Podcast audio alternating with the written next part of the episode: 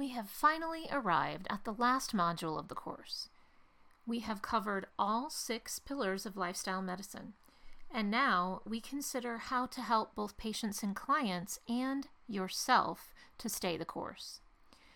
By the end of this module, you will be able to recognize the need for self care in yourself and others. And we'll review the aspects of self care, including routine physical activity, healthy eating, stress management, sleep hygiene, connection, and positive emotions. We'll review the literature showing how there is an impact of your own as a practitioner or provider's behaviors on the patient interaction and their progress. And we'll explore strategies for enhancing self care for you as a future practitioner, perhaps even now as a student, or in the future as a parent, physician, grandparent, a worker of any type. Now, there are two general directions for staying the course, and I've kind of divided it up here, but you'll find that a lot of this applies no matter which side of the conversation you are on. Initially, I'd like to talk about how you might be helping your own patients and clients with their maintenance, but also in addressing your own lifestyle as a practitioner and how that will influence things as you go forward. So, in terms of helping patients and clients, so we've talked all about these various lifestyle behaviors and how you might approach helping another individual to achieve their healthcare goals. But if we think about that trans theoretical model, we know that occasionally things will revert back to previous stages of change, and that maintenance is a particular area that some may be concerned with. And so it is an area we should be actively thinking about because, you know, life happens, and it's critical that we accept that setbacks are normal and that they will occur, especially anytime that stress increases or there are changes in routine it can help to revisit long term vision and goals. That there often is this high expectation of perfection, but we may realize that things have changed. That maybe we need to revisit those and alter what we had previously been working toward. Now, we'll also spend some time, as I said, addressing your own lifestyle behaviors, how you might make sure that you are keeping with those, not only to apply what you've learned in this class, but as a future practitioner, because you will find that self care is especially important as a healthcare practitioner because of something called burnout, which is relatively common in the healthcare field. So, I do want to address lifestyle behaviors in the context of keeping you healthy not only as an individual, but a future practitioner who can not only influence others, but through your own example, be a role model for people. So let's start with how you can help others who have made progress and want to maintain it. So this would be those patients or clients we've been talking about influencing and working with in your future practice. And that is because maintenance is something to consider. It is a common fear among individuals that they may lose progress. And you can see this in things like yo yo dieting, that perhaps the behavior change they thought they had made just isn't sustainable or it reverts, often because of stress or changes in routine. So, I would recommend revisiting that stress management content that we talked about. Actually, went over multiple modules in this class because managing stress is going to be, be a particularly important thing that can help people manage setbacks. So, there is this perception that we don't have time as stress increases priorities shift, and then a setback occurs. And sometimes we're really hard on ourselves and we struggle to get back out of this rut that has been created by what we perceive as a failure. Whereas if we can have self compassion, if we can increase positive self talk and foster resilience among ourselves and those patients and clients that we work with, obviously using positive psychology, which we've talked a lot about lately, these critical things that we have done to assume that we are failures can be flipped around. We can be resilient, recognize that setbacks happen, include positive self talk and self compassion so that we can continue forward rather than allowing the setback to become a derailment in our positive health behavior change. Now, you might be thinking, this all sounds a bit floofy. That's just a technical term, right? But you're thinking, what? Self compassion, positive self talk? This sounds like a lot of psychology. Well, in some ways it is, but it has been researched. For example, Kristin Neff is a researcher who has evaluated and, and researched self compassion as a way to help us embrace ourselves as we are, flaws and all, so that we can move forward in a positive way. She's actually done empirical research on self compassion. And she has found that there are three main elements to this self kindness. We are so hard on ourselves sometimes. In fact, more critical than we would be if it was a friend or family member in that same situation. We tend to be so tough on ourselves that that mentality that we have then created in our mind then influences the negative be- health behaviors that we turn to instead of just saying, you know, it was a setback. I can make a different choice and move forward. So, also recognizing that we're imperfect. Struggle is expected, setbacks are expected, that there's a common humanity. We're all human and it's okay. No one is perfect. Just accepting that and then treating ourselves the way that we would a good friend can help people accept those things that have happened and just try to move on. But a component of this is something we've been talking about quite a bit, and that's this idea of mindfulness. You can be present and aware that things happen. We may be struggling with something in the moment, but sometimes we are our own worst critic. And again, a friend or family member would tell us to look at it differently. And there's actually some really good information out there, including a TED Talk, if you're interested in more about this, because sometimes the biggest part of maintaining or moving forward in positive health behavior change has to do with the way we think, our mentality, our mindset. We talked about a growth mindset in previous modules, and that can be really important to taking this maintenance concept and really being able to move forward, being kind to ourselves. That's all important. But if we go back to that practical part, of staying the course, we see that it's important to help people realize that you have a choice and in fact, maintenance and staying the course can have to do with priorities and scheduling. So you may be able to help a patient or client through those questions. You know, if they have a tendency to be really hard on themselves, you might be able to use affirmations and reflections, and then open ended questions that help them reevaluate their priorities and what opportunities certain situations present, and whether they want to weigh the pros and cons of making a different decision. In fact, it may even mean getting back to basics considering cutting back to essential things, being simplistic in a way, talking very simplistically about eating patterns, about activity.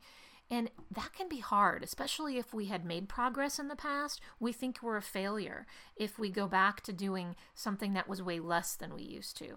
Whereas we can just go back to saying, hey, I'm going to make it simple. Even 10 minutes of a walk today is better than nothing because we have a tendency to say, man, I used to walk or run for half an hour and I just don't have time for that anymore. So we go back to doing nothing as opposed to just saying it's okay to go back to doing 10 minutes because that's better than nothing. And the reason that I recommend this idea of scheduling, and that is talked about in our textbook, is that sometimes we prioritize other things, particularly when things get stressful and busy. We might prioritize meetings or tasks that are higher on the to do list. But we could equally prioritize sleep and exercise and nutrition, but that means accepting that setbacks will occur and making it be okay and normal and expected.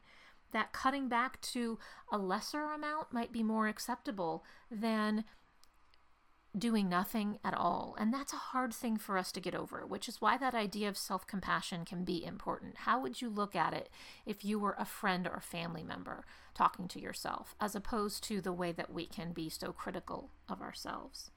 So, as I mentioned, long term vision and goals may need periodically revisiting or revising. And again, it's possible that things have shifted, priorities have shifted, and again, that's okay. It's the, this idea of accepting that things change, life happens, and sort of being forgiving and and recommending that we take this forgiving mindset going forward with not only patients or clients, but again, with ourselves. So if we think about it with ourselves, for you personally and as a practitioner, what would this look like? How can you apply what you've learned in this class for yourself personally and then as a future practitioner? Well, there are four recommendations that the text talks about here. First of all, always practice what you preach. And this is largely part of self care. And you've seen that I've tried to encourage that as we've gone along in learning about these. I've asked you to experiment with your sleep patterns. I've asked you to experiment with mindfulness, meditation, and relaxation. I've asked you to experiment with gratitude exercises and other positive psychology approaches. So you can see here that for yourself as an individual, it is important for you to practice what you preach because then you have better empathy and understanding, and you can serve as a role model. Patients and clients can realize, yeah, you've tried these things too, and so you understand they are difficult. It can be hard when things are stressful and you are very busy and life happens. It is also super important to always be learning. We'll talk a little bit about ways that you can keep this in mind, and it may be something that is already structured into your development as a practitioner with continuing education. But to always be value oriented, that you live a life consistent with your values, which means knowing what they are. And then this all ideally hopefully allows you to be a difference maker. Certain qualities make it more likely that you can make a difference in somebody's life. Now, all of these may seem obvious, right? Shouldn't healthcare providers do what they say because they know what's recommended? Well, again, that's not always the case. Sometimes healthcare providers forget that they're people and patients too, and they're affected by life also. In fact, practitioners are included in all these statistics we've talked about as the overall reasons for causes of death. Healthcare providers are so driven they may be juggling a lot of very demanding expectations, both expectations they set on themselves, but also expectations in their field, in their in, by their employer, in their type of practice.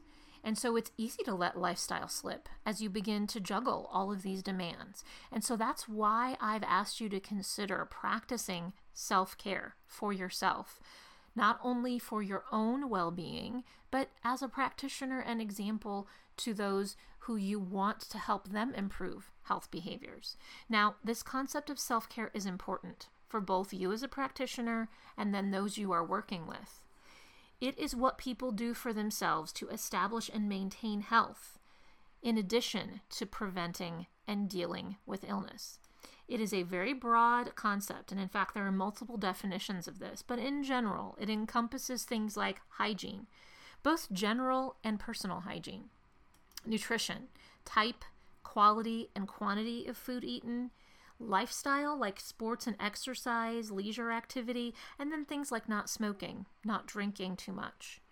Environmental factors, living conditions, social habits, work, socioeconomic factors, income level, education level, cultural beliefs, and then self medication. And that might be with prescription medication, following what has been prescribed to you by a healthcare provider, but also how we self medicate with over the counter medication, which requires a certain amount of health literacy. And there might even be herbals and other supplements and products that people use. Now, the World Health Organization has a definition of self care from 2013 that is defined as the ability of individuals, families, and communities to promote health, prevent disease, and maintain health.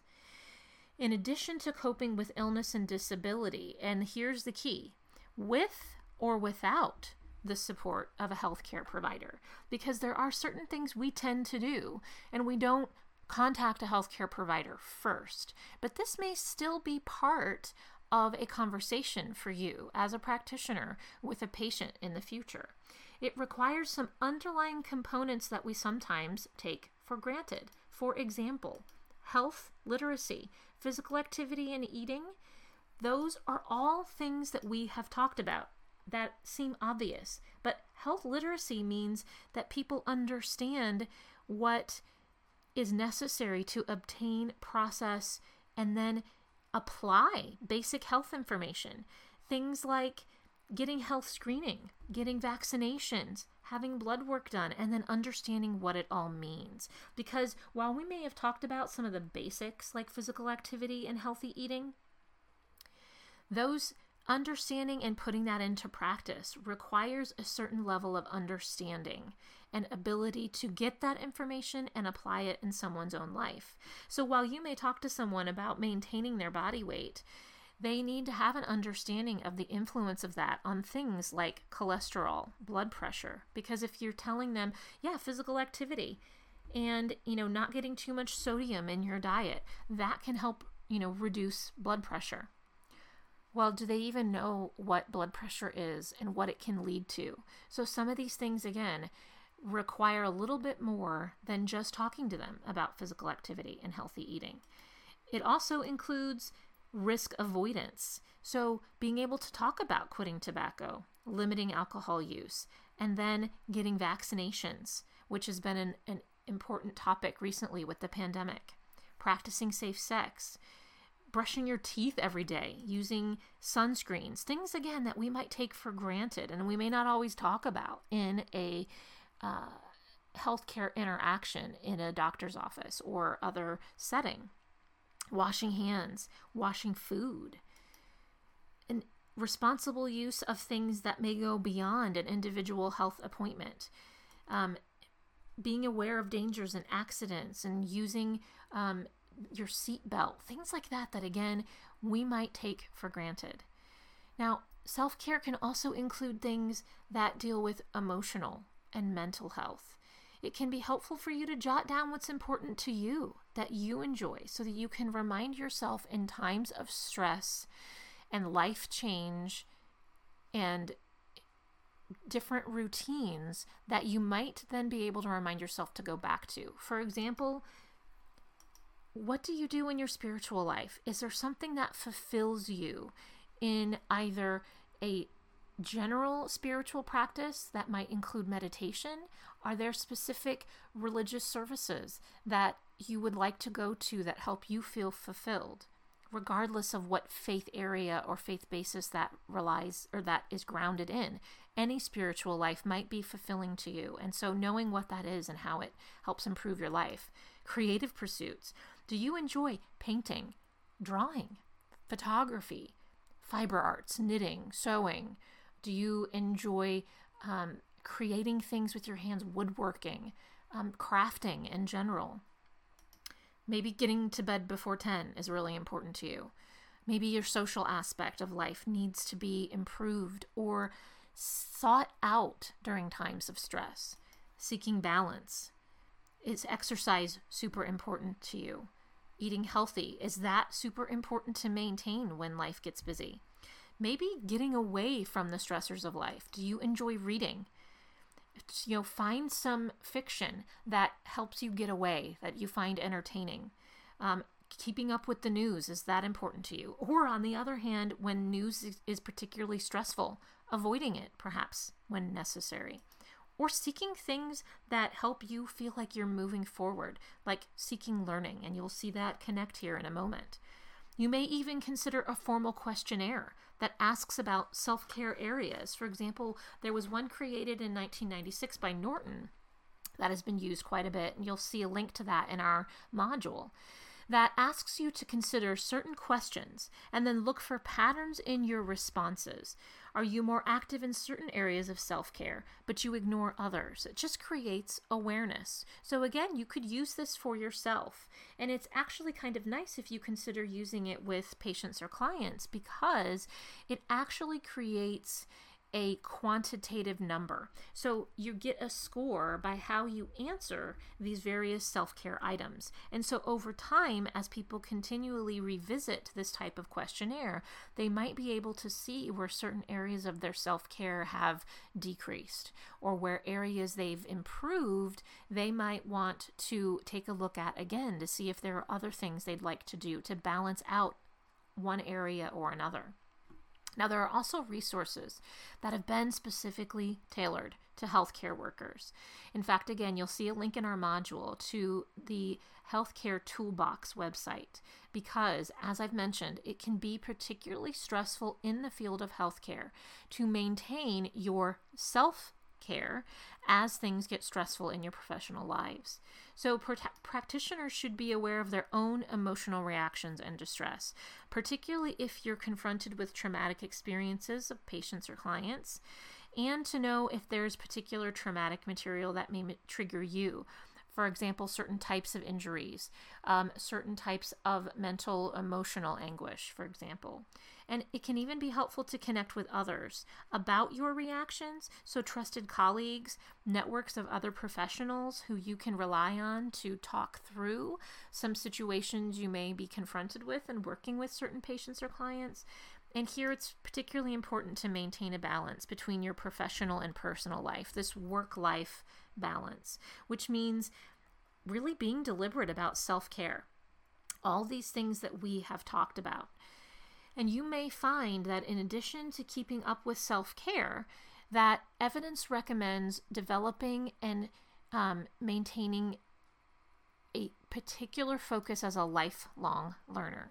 And this may be learning more about self care areas or also keeping up with rapidly developing areas in your own professional discipline. For example, even in a dis- discipline like lifestyle medicine, where it is rapidly changing and developing because it is relatively new. Now, likely some requirement for learning is going to be part of your professional discipline as continuing education. In other words, to fulfill or renew your licensure or certifications, you may need to document a certain amount of continuing education each couple years as you go through your professional career. So, learning enhances your competence and credibility, and it requires dedication. So, a few tips for effective learning that this textbook discusses is to be engaged and persistent, and it requires dedication.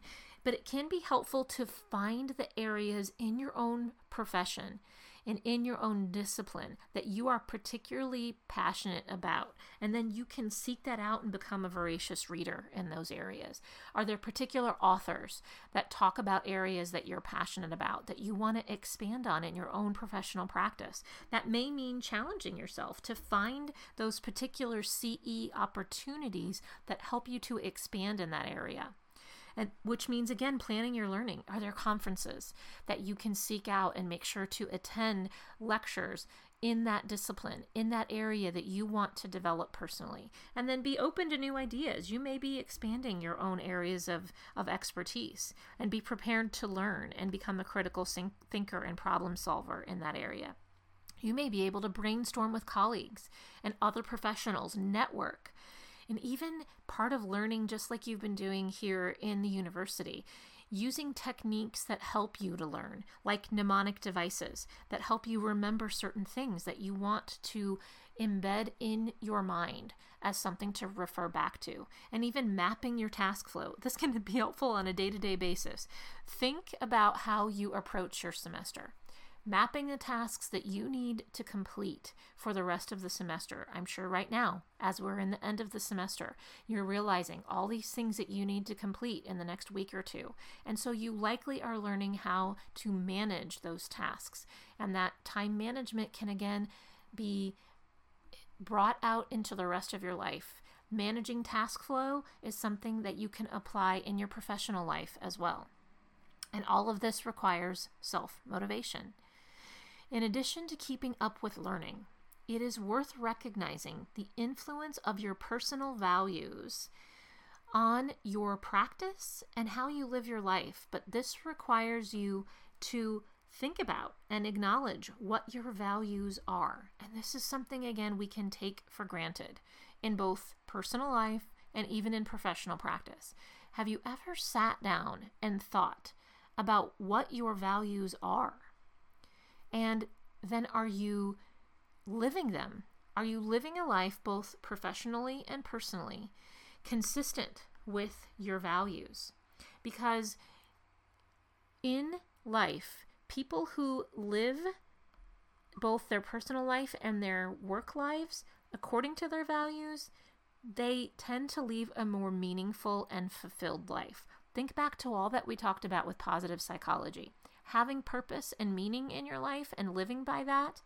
We talked about Viktor Frankl and even people in concentration camps in World War II who had meaning and purpose were more likely to live. So it makes sense that if you can grasp your values and purpose and meaning in your life, apply it to your work life in addition to personal life, that will help you create priorities and live by them. It creates a filter influencing how you think, act, and react to the world, and therefore will influence how you spend your time so that you are focusing your time on your lifestyle and improving your quality of life if that is indeed important to you and important for you to influence your patients and clients. It will help you stick to a clear and consistent course of action and ultimately influence how you make decisions, again, personally and professionally. Now, if you are working to practice what you preach, continually be learning, and live a personal and professional life consistent with your values, you will likely find that you are able to make a difference in people's lives. It is likely the reason that you went into a healthcare field in the first place, right? You wanted to make a difference in people's lives. So, what are some of the attributes that characterize people who make a difference? Well, they're able to ask the right questions. So, why do you think that I concentrated so much on you learning some valuable conversational skills like using OARS, open ended questions, affirmations, reflections, and summaries? Having that type of conversational skill in a healthcare field is going to allow you to bring out motivation in individuals and help them move forward, making progress. You can have an ability to understand the situation from the patient's point of view. Remember that concept of empathy and how important that is in the healthcare field? It also will help you to think outside the box. You can consider other professionals, make referrals, network with other people who might be better able to handle a particular issue, situation, or area that arises when talking to a patient or client. And you can look for better ways to do things, not just accepting the status quo. And you can take ownership of your actions and help patients and clients to do the same. So, this means having concern for the welfare of patients and clients, and also an ethical, again, or value based stance that you take in both your professional and personal lives. So, you're like, okay, why is she telling me all this? Well, while you want to be a difference maker in people's lives, this can take a toll. Burnout is something, unfortunately, that is incredibly common in the healthcare field. So I'm going to connect all this back to the very first thing that I talked about here, and that was self care. Because while self care in a patient or client can be a critical part of helping them maintain their progress with health behaviors, it is also a critical part of preventing burnout in your own life as a healthcare practitioner.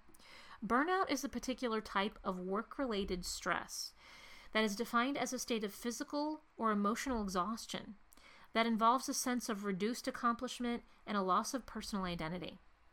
There is a sense of emotional exhaustion. You get a depersonalization both with your um, private life and then with your professional life. And you feel as though there is a low level of personal accomplishment in multiple areas of your life. So, how do we address this? Well, first, we need to know how to identify it for you personally in your future professional life and to consider the cause and then what you can do about it. So, how do you identify job burnout? Well, it starts with identifying that you have a low level of energy and productivity. You feel like you maybe don't want to go to work anymore. You may dread going to work in the morning. You have a low level of motivation. You may find when you are at work, you have an exaggerated emotional response. You're irritable, cynical, angry, you tend to snap at colleagues or even at patients or clients. You may have sleeping difficulties. You may notice that your own health behaviors are suffering. Use of food, drugs or alcohol to cope, social withdrawal, maybe avoiding interactions, or just noticing changes in the dynamics of those interactions with relationships, and a general dissatisfaction with work or home life. So, what causes job burnout? One of it, the components could be a perceived lack of control. You would feel as though you don't have influence over decisions or the trajectory of your day at work. You may perceive a lack of fairness, inequality at work in either workload or pay.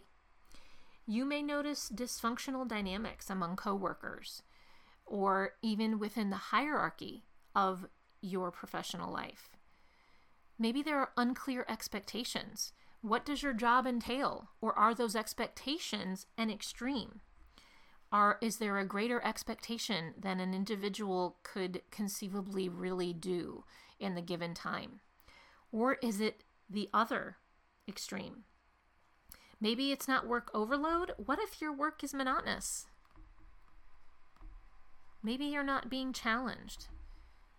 Maybe that is something that could be addressed. It's a perhaps poor fit for your skills and interests. Maybe it doesn't match with your values or goals in your professional life or personal life. Perhaps the work is so demanding that you're not able to maintain balance with your personal life. Maybe those demands are taking up time that you normally would have been able to dedicate to family, relationships, and self care.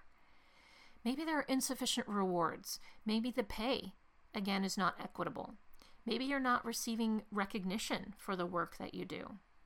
But here's a really big one that, again, is a little more specific to healthcare workers, and that is compassion fatigue or vicarious trauma, secondary trauma.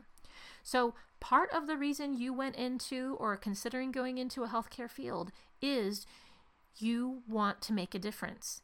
You have compassion, you are a caring individual, and you want to help others. However, over time, it may feel as though you are giving and giving and giving, and that drains you.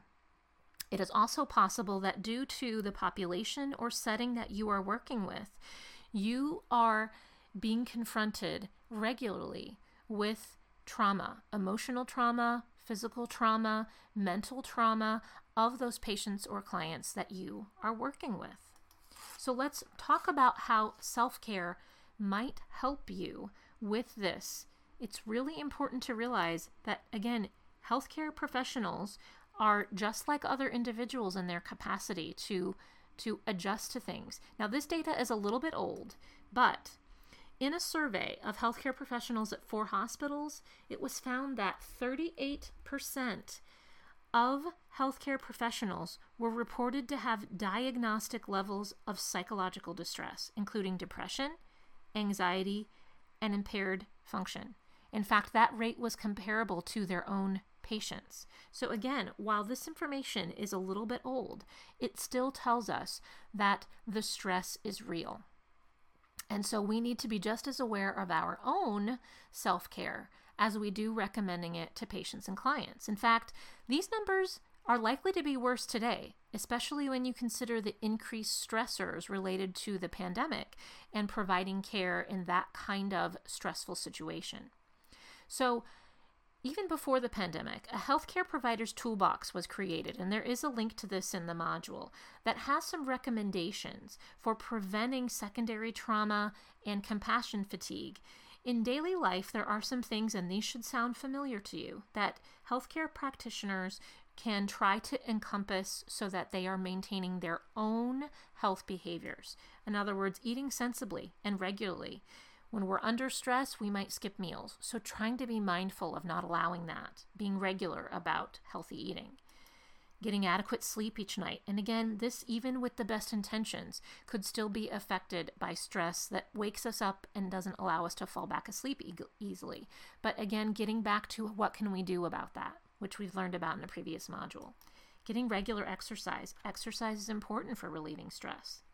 But being aware of stress level and taking precautions against exceeding your own limits.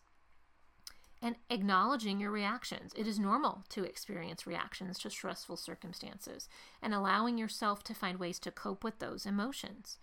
Now, when that influences work, it can be helpful to try to diversify tasks. Ask your supervisor about caseload. Take breaks during the day. Taking vacation days.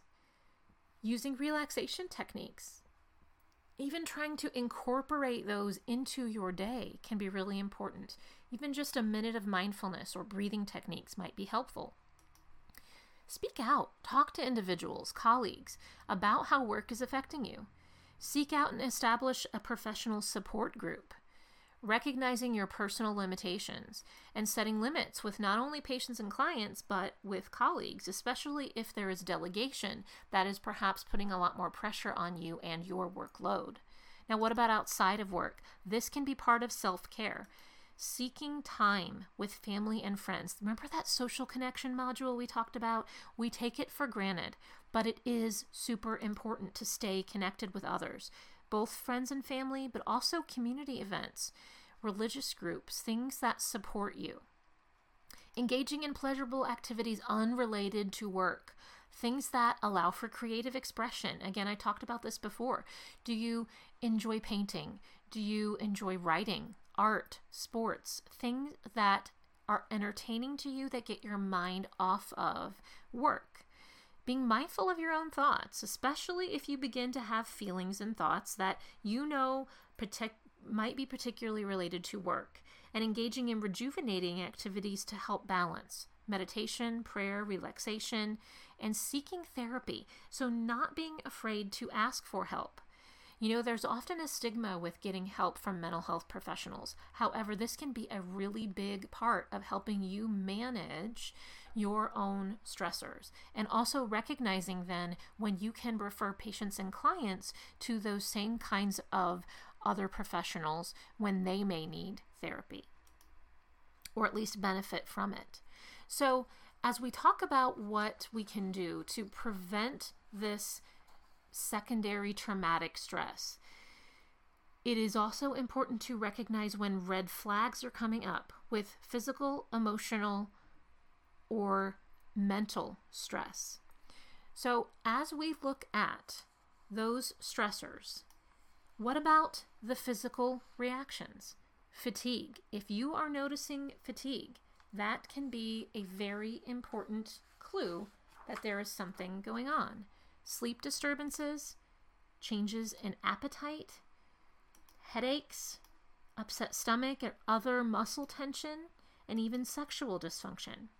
What about red flags in emotional reactions?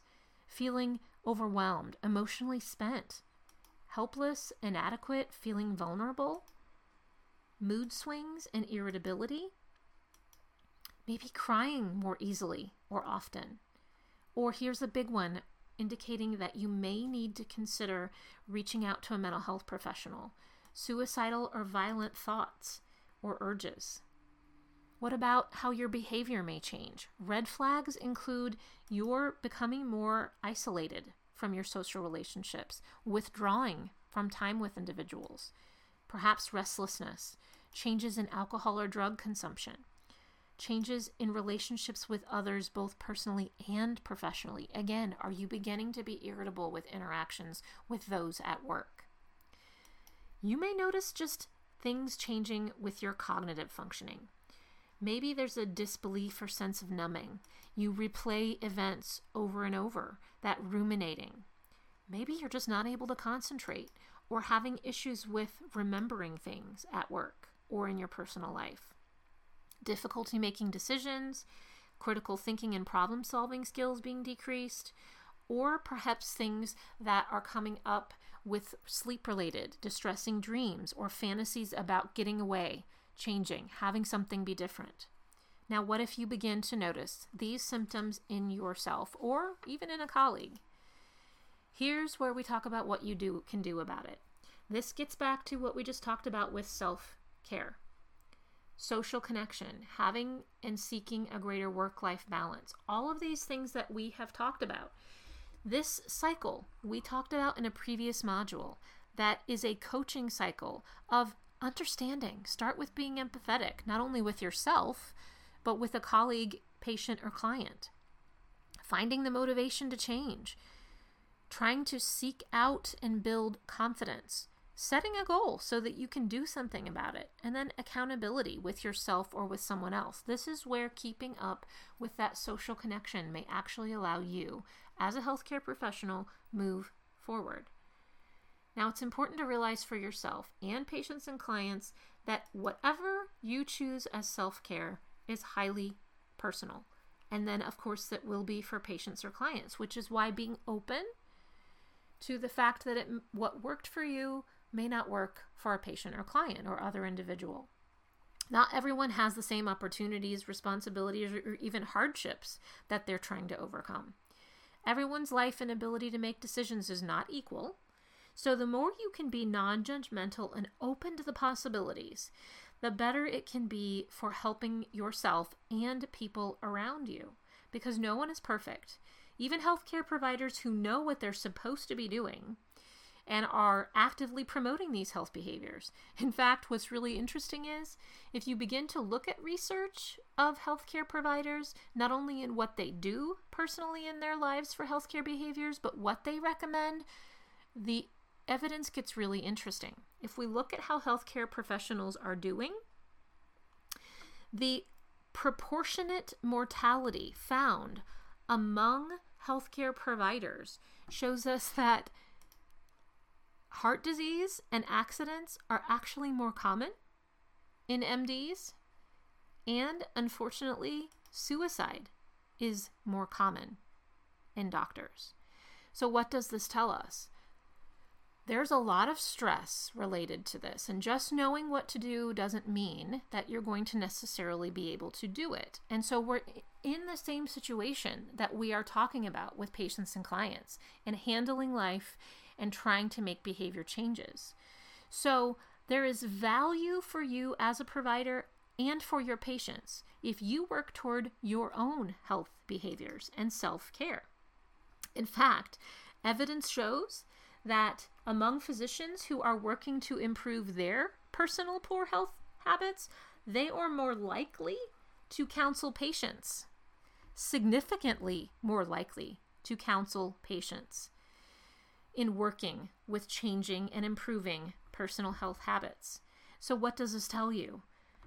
Just you being honest and trying to influence your own health behaviors means you're not only being a role model, and practicing what you preach, but you're going to have a positive influence on others. If we look a little bit more closely at, at physician counseling, physicians who exercise are more likely to counsel on exercise. And we're also more likely to understand the barriers. So, barriers to counseling on exercise, unfortunately, is inadequate time in those appointments. Or perhaps a lack of knowledge and experience on exercise counseling. So, what does this again tell you?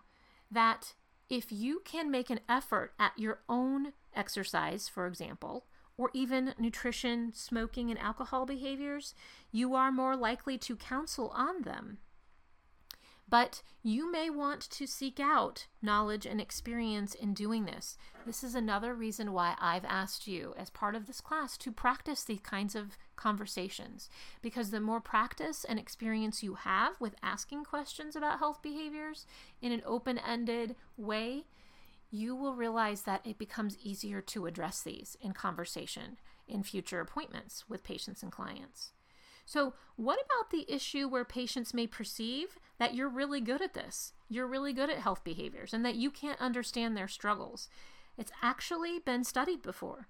There have been studies about whether healthcare practitioners disclosing their own struggles or their own efforts at changing health behaviors, how that influences the perception of patients and clients. So, one of the questions that was asked in research was Can physicians who disclose their own personal health behaviors improve their credibility and ability to motivate? There's an interesting study where, even without having a conversation face to face with a patient or client, people were asked to watch videos of physicians counseling patients, and it was really short.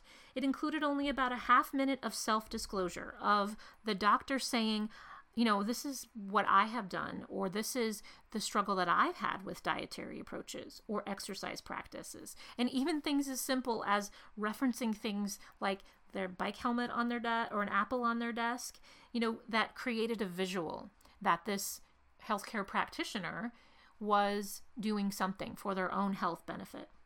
What's interesting was the viewers of these videos where the physician disclosed something about dietary exercise practices, those physicians doing that were determined by the participants to be more believable and motivating when they were looked at as giving information about exercise and diet. So, again, what can you learn from this? You're human. As a future healthcare professional, you are also going to struggle with keeping up with health behaviors. It is okay. And it is part of understanding your own patients and clients that self care is important for you as a future practitioner and as an individual. And acknowledging that and being able to talk about that can even help your patients and clients. Now, the truth is, much of what we do with self care is challenging because of time. Again, as a practitioner, as a patient or client. But what can be helpful to understand is that one of the biggest excuses to adopting or changing health behaviors is I just don't have time. But it is also true that people won't find the time. People must make the time. And that includes you as an individual, you as a healthcare practitioner, and you as somebody talking to patients or clients who are trying to improve their health behaviors. What it has to do with is making time by prioritizing daily choices, evaluating your opportunity and what the costs of that opportunity are. There may be times where there is very little opportunity, and if the opportunity presents itself, it is going to have a cost. But in that moment, making a mindful decision about that might be okay.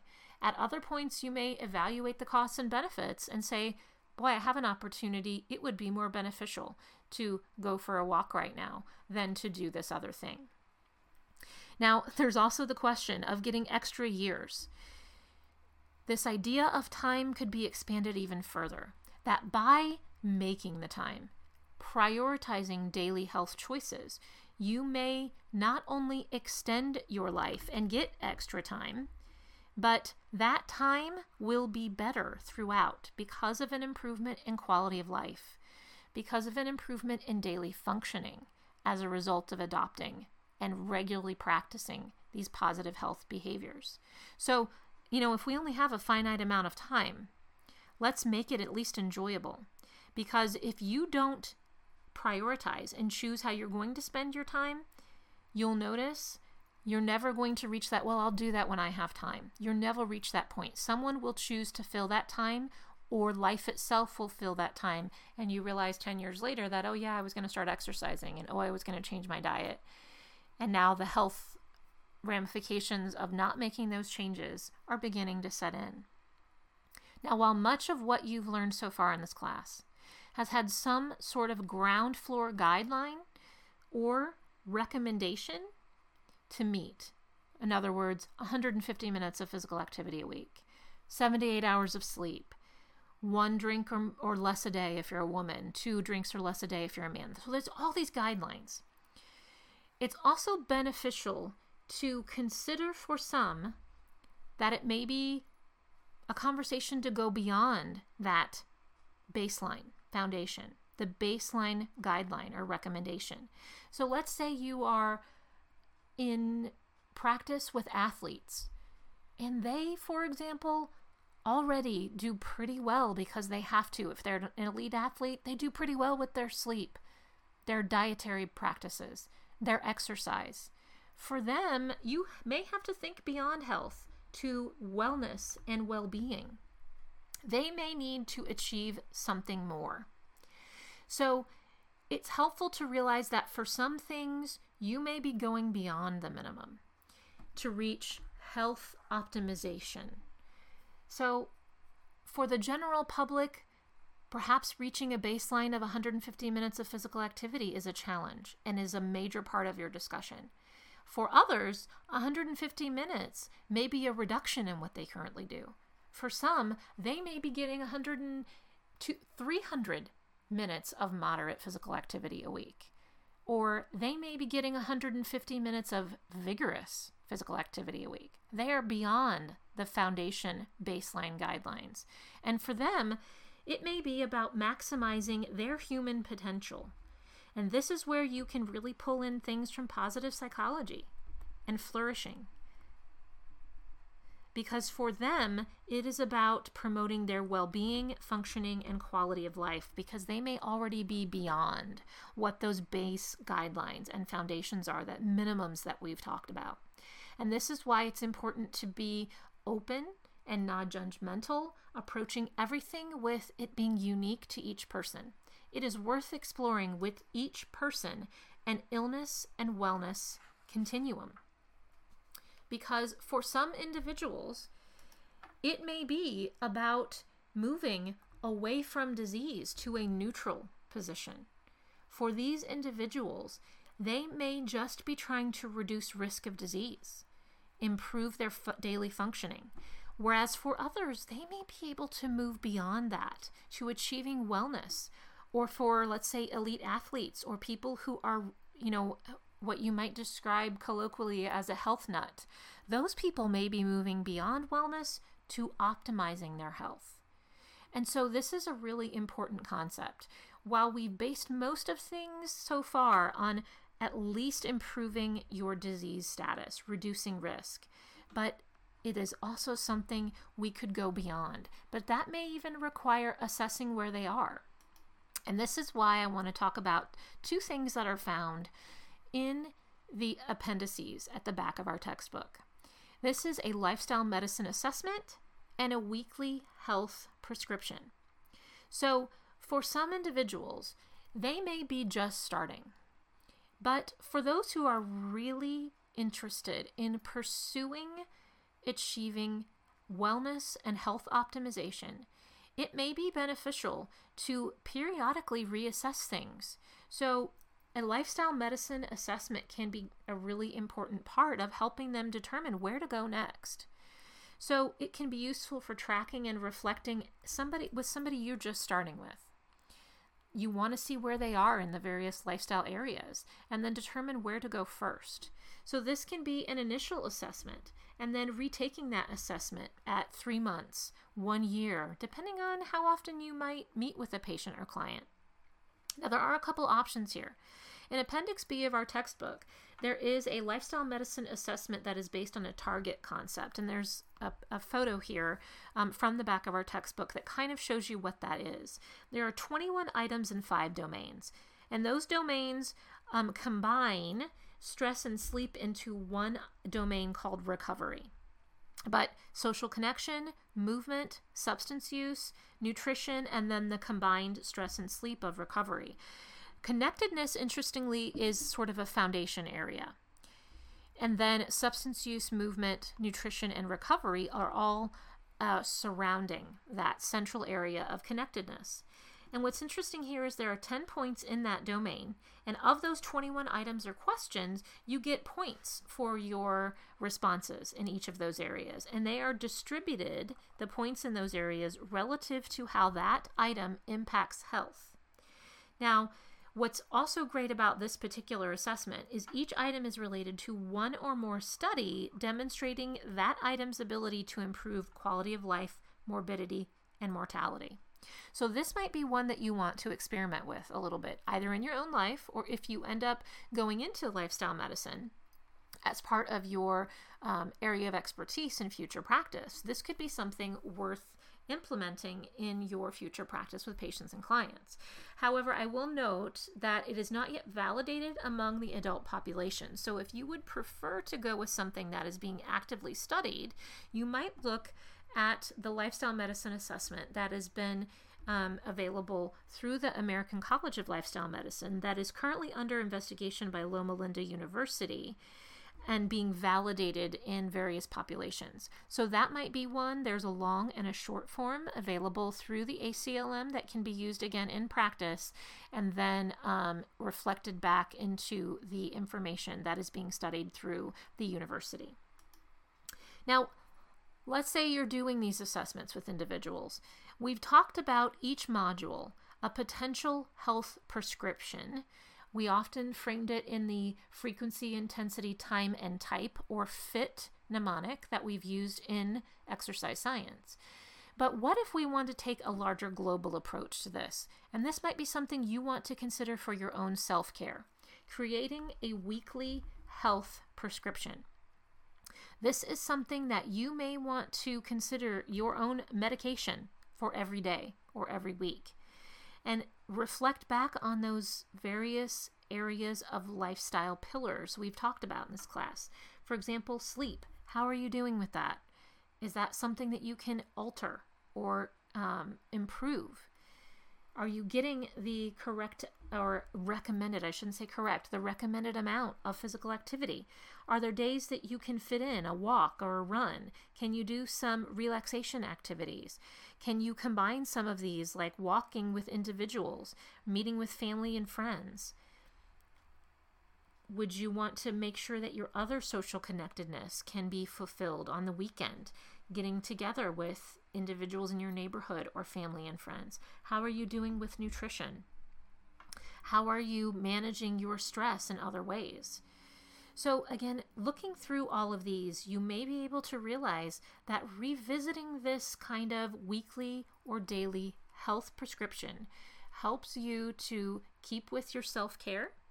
It may help you reassess times in which you need to make changes to better manage your own stress and perhaps make sure you are not getting to a point that you are having burnout in your job and ideally, part of this class, in addition to helping you understand what you can do for your own health, is helping prepare you as future practitioners to spread the word and make lifestyle medicine a approach that helps us all get to a better place where we are addressing lifestyle behavior as the primary treatment and prevention for chronic disease.